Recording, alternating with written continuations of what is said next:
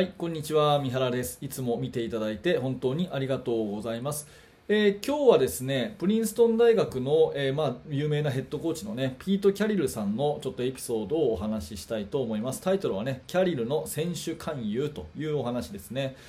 まあ、これを見てる方はあのバスケットボールの指導者の方が多いかなと思うんですけどやっぱりこう選手、いい選手こう来てほしいっていう気持ちありますよね、まあ、バスケがすごく好きでねバスケが上手くてねまたは背が高くてとか、いろいろね欲を言ったらキリがないのかもしれませんが、まあ、そんなね選手勧誘に関して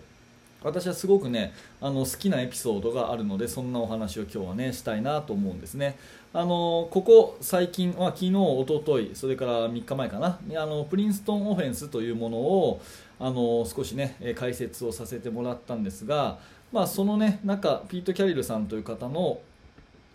こういった本があるんですね「賢者は強者に勝る」というね、えーこういったタイトルの本があります。でこれはバスケットボールの本としては一風変わってましてその、まあ、バスケットの本ってやっぱりえー私も何冊か出してますけど図を使ってねフォーメーションがこうだとかね、えー写真を使って、えーボールの持ち方はこうですよとか正しいフォームはこうですよとかね練習方法はこうですよとかっていうのがほとんどだと思うんですが、まあ、このね、えー賢者は強者に勝るというこの本はですね、えー全然そういうものではなくて、まあ、いわゆるエッセイみたいなもんなんですね。ピート・キャリルさんのその人生観というかうんバスケットボールの競技観とかねそういう過去のエピソードを交えた、まあ、エッセイですね、えーそんなようなものになっています。でこれね、えー結構前の本なんですけども私はたびたび繰り返し読んでいる好きな本でして、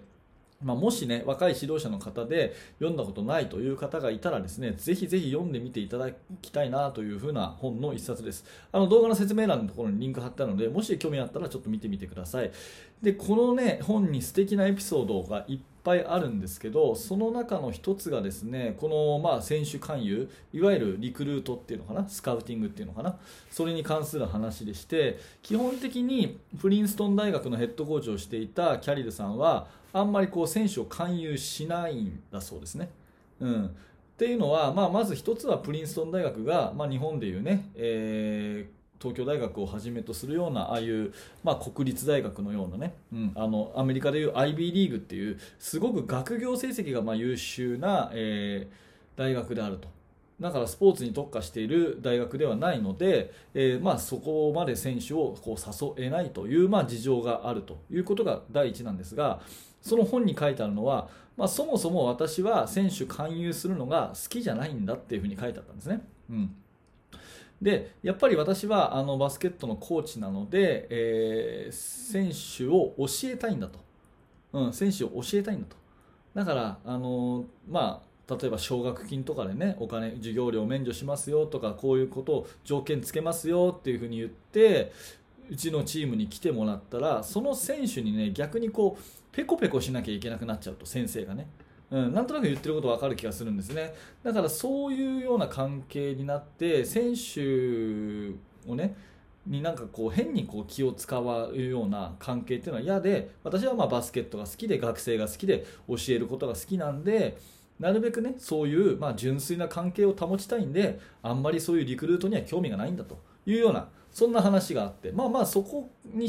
そこのエピソード自体もね私としてはなるほどなってすごくわかる気がするなやっぱり教えるのって楽しいですしね。本当にここでやりたいって純粋に思ってくれる、うん、ような、えーまあ、その試合に勝ちたいとか有名になりたいとかそういうことじゃなくてこのチームがいいんだっていうような言ってくれるお子さんが来てくれたらやっぱり先生としては嬉しいじゃないですか。だからキャリルさんのそのエピソードはすごく私としては納得かなっていうふうにまあ思ったんですね、うん、で本題はここからなんですけどもまあとは言ってもねえーまあ、リクルート全くしないわけじゃなくてやっぱり向こう側の選手それから保護者の希望があってでいろんな条件が合えば、ね、キャリルさんもその高校生の試合を見に行って親御さんと話をしてぜひじゃあうち来てくださいっていうことはまあやってはいたそうなんですね。でそんな中で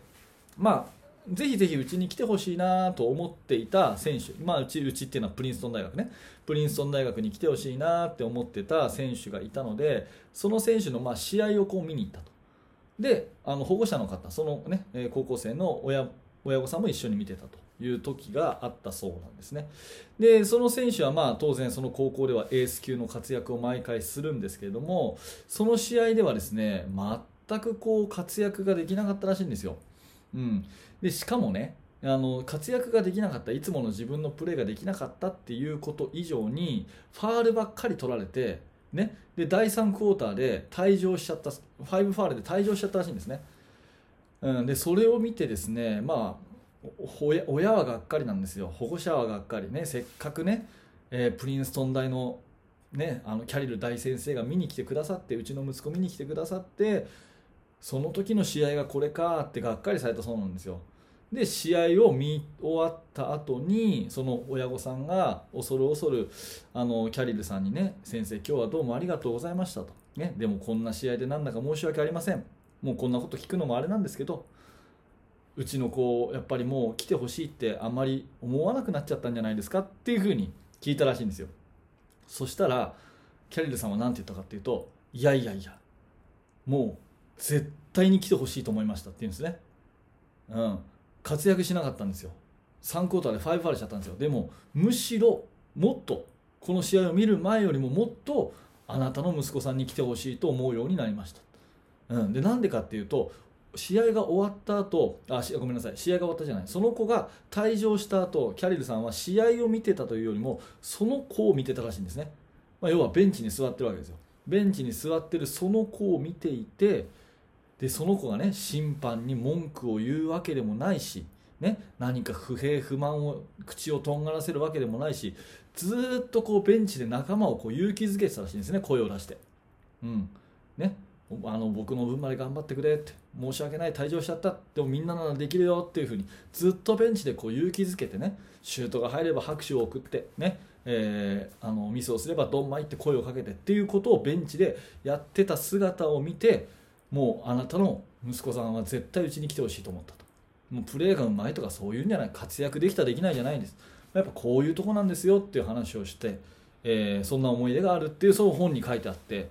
いやすごいこれ感動してあなるほどなっていうふうに思いました、まあ、そのね親御さん、えー、選手も立派だしそこを見てるやっぱりねピート・キャリルっていう、あのー、まあ、人物っていうかね人間性がすごく私としては感動しましたね。やっぱり仕事はこう人間性でするものって、まあ、よく言うと思うんですけれどもここってすごく大事だなと思っていて、まあ、私はねバスケットの専門家なんで、まあ、バスケットの話ばっかりこのチャンネルではしてますけどやっぱり自分のね、えー、実際に教えている子どもたちにはまずやっぱりこう人間性の部分っていうのはすごくね、あのお話を私なりにはしてるんですね。挨拶が大事だとかね、えやっぱりあの整理整頓をしていこうとかそういう人間力っていうものを身につけた上で技術とかっていうのは最後乗っかるものだからっていうような話をしたりあと負けた後に何が残るかっていうところもねすごく大事に僕自身はしてるんですね、うん、負けたと必ずどっかで、まあ、変な話負けるわけじゃないですか。日本一にえあ、まあ、例えば東京都で1位になったら、まあ、関東大会出れた。でも関東大会では負けちゃう。ね、関東で優勝しても全国大会で負けちゃう、ね、全国で1位になっても世界大会行ったら負けちゃうとか。必ず上のレベル行くと負けが来るんで負けた時に負けたんだったらもう今までやってたのは無駄だよねっていう毎日って寂しいじゃないですかそうじゃなくて負けた時にでも僕たちの取り組みはこれこれこうだからやっぱり成長できたよねっていうようにそういうふうにね持っていきたいなっていうふうに思ってるし、まあ、ピート・キャリルさんのその逸話からはそういうやっぱり仕事バスケットボールっていうのは人間性でするものじゃないかなっていうところがね深く読み取れたそんな風なエピソードを紹介したということですね。まああの人間性はね一番最後に残るものだと思うんですよ。やっぱりねうんと最初は技術とかにね人はこう心を打たれると思うんですね。例えば1年生新入生が、えー、春に入学してきましたと。で高校2年生3年生の先輩たち見てわあすげえな高校生のバスケットってすげえなっていうふうにまずは最初のインプレッションはどこかっていうとやっぱり技術だと思うんですよ。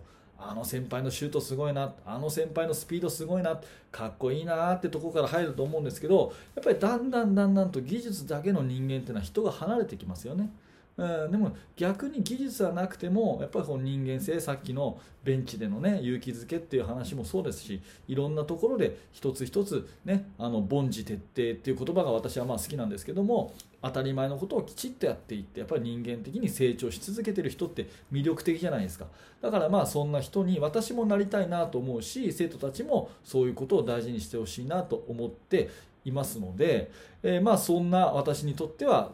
今お話ししたねピート・キャリルさんのそのエピソードがすごく、まあ、胸に刺さったということですね、まあ、あの何らかね、えあなたの、えー、お役に立てればいいなと思って今日はこんな話をさせていただきました。今日はね、えピート・キャリルさんの選手関与についてという素敵なエピソードのお話でした。